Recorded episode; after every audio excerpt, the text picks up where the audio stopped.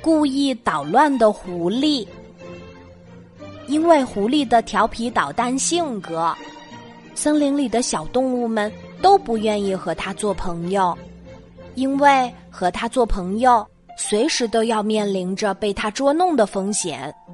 大家都对它敬而远之，有什么活动都不会邀请它参加。还会悄悄的瞒着它。森林里一年一度的花展就要开始了，小猫和小鸡正在商量着花展的时候穿什么衣服去参加。这个时候恰好碰到了狐狸，完了，花展的消息被狐狸知道了，不知道他又要怎么捣乱了。小猫对小鸡说。是啊，是啊，这个消息是通过我们两个才让狐狸知道的。如果狐狸捣乱，别的动物们还不知道会怎么责怪我们呢。小鸡说：“狐狸听到这个消息后，脑海里马上冒出了一个坏主意。狐狸开始行动了。第一天，他来到看花展必经的路上。”把所有的指示牌儿通通给摘掉了。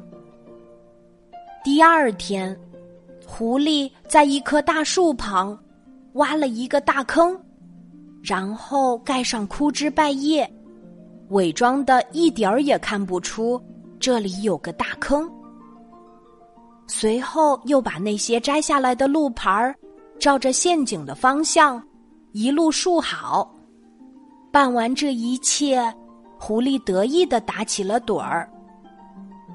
第三天，狐狸爬到那棵大树上，美滋滋的睡起了觉，就等着看他们一个一个掉进陷阱里了。狐狸一边自言自语的说，一边还笑着。哪知道等了好长时间，也不见动物们的身影。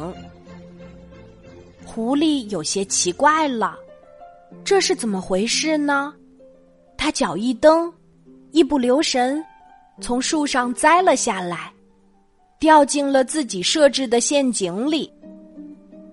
原来，聪明的动物们发现这里的路虽然有路标，却只有狐狸的足迹，于是提高了警惕。此时此刻。他们正兴致勃勃的在花的海洋里参观游览呢。